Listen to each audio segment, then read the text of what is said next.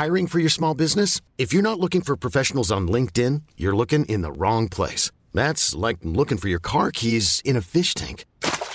LinkedIn helps you hire professionals you can't find anywhere else, even those who aren't actively searching for a new job but might be open to the perfect role. In a given month, over 70% of LinkedIn users don't even visit other leading job sites. So start looking in the right place. With LinkedIn, you can hire professionals like a professional. Post your free job on linkedin.com slash achieve today.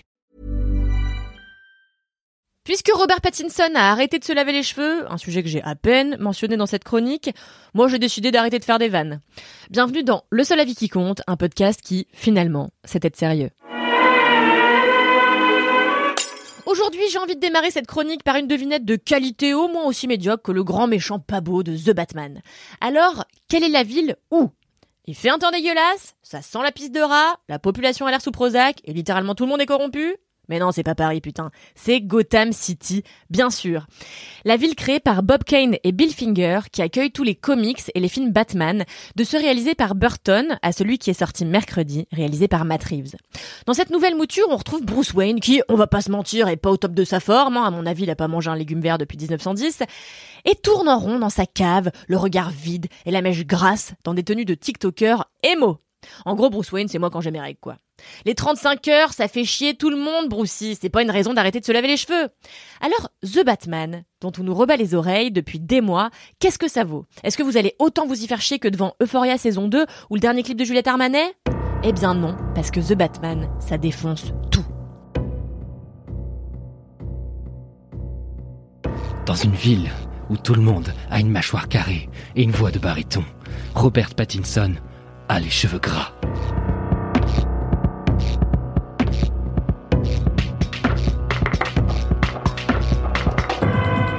Alors j'aurais vraiment aimé m'en tenir à ce résumé, ne serait-ce que pour m'épargner la lecture des notes que j'ai prises devant le film et qui ressemblent à des dessins d'enfants sous LSD, mais ça serait insulter celui qui est sans doute, et en dépit de l'insurrection que causera cette assertion auprès des fans des Batman de Burton, les plus relous en somme, le meilleur Batman jamais réalisé. Il convient donc de le pitcher dignement, je vais essayer de le faire. Alors c'est parti.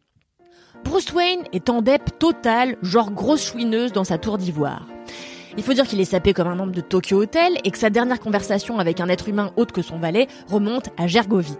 Alors il erre comme ça mon Batman dans les rues humides de Gotham sous sa cagoule pour matraquer quelques jeunes racistes et faire planer l'ombre de la vengeance sur une ville où tout le monde se défonce à coups de gouttes pour les yeux. Qui d'ailleurs a l'air un peu fun en vrai, même si la drogue c'est mal les jeunes comme on l'a appris au péril de notre patience dans Euphoria. Ermite célèbre, mon Brucey, eh ben, il fuit toute sortie publique et n'envisage l'humanité qu'en compagnie d'Alfred, son ami et majordome loyal, qui est beaucoup trop sexy d'après moi pour passer sa vie à s'occuper du courrier de Bruce, mais apparemment Brucey, il est trop malheureux pour gérer lui-même l'administratif. Les quelques mèches grasses qui fouettent les pommettes de Bruce indiquent qu'il a tendance à négliger son hygiène, mais s'il ressemble à un gueux, Bruce Wayne est le plus riche des animaux nocturnes de la ville. Ses parents, tués lorsqu'il était enfant, lui ont laissé une fortune et un nom en héritage qui lui permet d'investir tout son temps dans sa carrière de justicier anonyme, mais lui vaut par là même d'être la cible éventuelle des maniaques qui pullulent à Gotham. Falcone, le pingouin et surtout The Riddler, c'est le nouvel ennemi public numéro un qui enlève des politiques véreux, des flics ripoux et autres puissants corrompus avant de les assassiner sauvagement, l'ont dans leur viseur. Et vous observerez qu'ils ont en, commun un amour tout relatif pour le pseudonyme. Hein. Bruce le jour, Batman la nuit, l'orphelin, muré dans son costume de plomb, projette de mettre un terme à la vague de meurtres qui saccage la ville. Pour ce faire, il doit mettre la main sur le rat, dont personne ne veut révéler l'identité, puis sur The Riddler lui-même. Avec son fidèle compagnon, le policier James Gordon, qui taille la plus belle moustache du tiécard d'ailleurs, et sa nouvelle alliée, Catwoman, il doit résoudre des énigmes pour enfants de 4 ans et demi, afin de lever le mystère de l'identité du méchant Riddler. Ça a l'air un poil ridicule? En réalité, ça ne l'est pas. Pas du tout. The Batman est tout le contraire du ridicule. Il est une forme d'essai politique anti-flic qui remet les pendules à l'heure du privilège de classe. Et si les énigmes que doit résoudre Batman feraient passer celles du père Fouras pour un examen de maths sup, les difficultés qu'éprouve Bruce se trouvent ailleurs. Dans cette mouture de Batman signée Matt à qui l'on doit notamment la planète des singes suprématie, ça n'est pas la difficulté de l'enquête qui prime, mais les tempêtes intérieures de l'enquêteur. Ainsi, pour progresser dans ses recherches, Batman doit fouiller dans l'histoire de sa propre famille et réaliser qu'il a trop longtemps idéalisé son père, quand celui-ci trempait pourtant lui aussi dans le cloaque meurtrier de Gotham.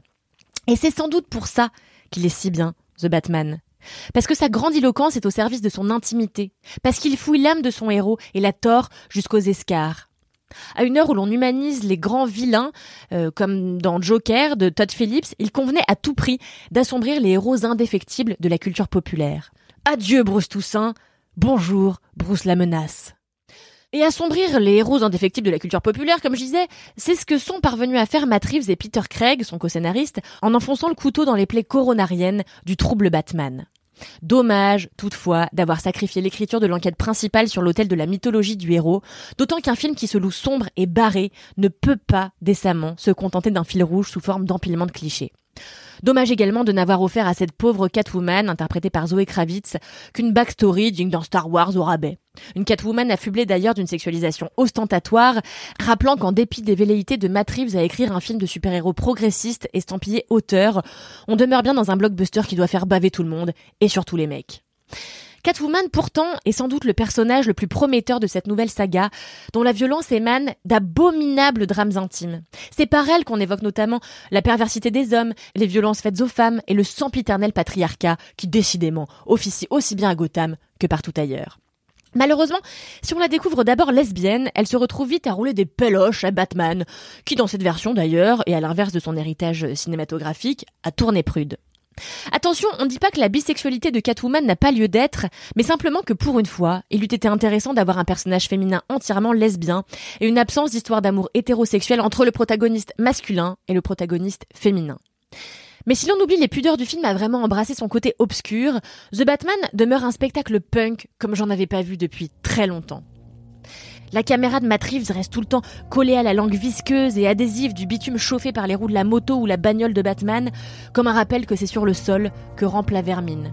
Et dans un décor urbain qui n'a rien à envier au volet signé Nolan, The Batman, étourdi par la pluralité de ses plans, ses bastons époustouflantes et sa mise en scène tantôt visuellement bruyante, tantôt visuellement épurée.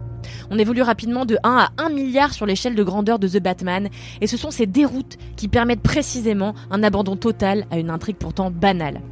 Et évidemment, les héros et la vermine de The Batman ne seraient rien sans ceux qui les campent à merveille. Robert Pattinson, dont je trouve d'habitude qu'il a le charisme d'un maquis concombre, mais c'est une autre affaire, ébloui par la mesure dont il se sert pour jouer un personnage au bord du gouffre. Même si les accessoires de beau gosse et mots dont on l'affuble, comme cette paire là de, lunettes noires digne de Billie Eilish dans ses mauvais jours, là cet enfer, le rend profondément ringard avant l'heure. Zoé Kravitz à ses côtés est une Catwoman parfaite qui saute d'une violence à l'autre comme ça avec l'agilité d'un bengale. Mais ce sont les seconds rôles qui achèvent de parfaire ce tableau punk du mythe de Bob Kane et Bill Finger, parmi lesquels John Turturro, extraordinaire John Turturro, dans le costume du libidineux Falconet, et Colin Farrell, méconnaissable, dans celui du pingouin. Ces visages, enfermés à jamais dans la fresque bétonnée de Reeves, sont même parvenus à me faire oublier que quand même, le thème musical de The Batman reprend à s'y méprendre à la marche impériale de Star Wars, mais bref, on va faire comme si on n'avait rien entendu, ou comme si c'était fait exprès, enfin, j'en sais rien. Et puis, on fermera aussi les yeux sur la morale du film, digne des Miss France les moins inspirées, en mode en fait, euh, ouais, la vengeance, ça sert à rien, quoi. C'est, c'est plutôt être gentil qui est gentil. Quoi qu'il en soit, j'oublierai pas de sitôt l'image de Batman comme un berger noir au flambeau sanguinaire qui guide le peuple vers la lumière. The Batman, c'est beau, et malgré tout, bah c'est bien. C'est même très bien.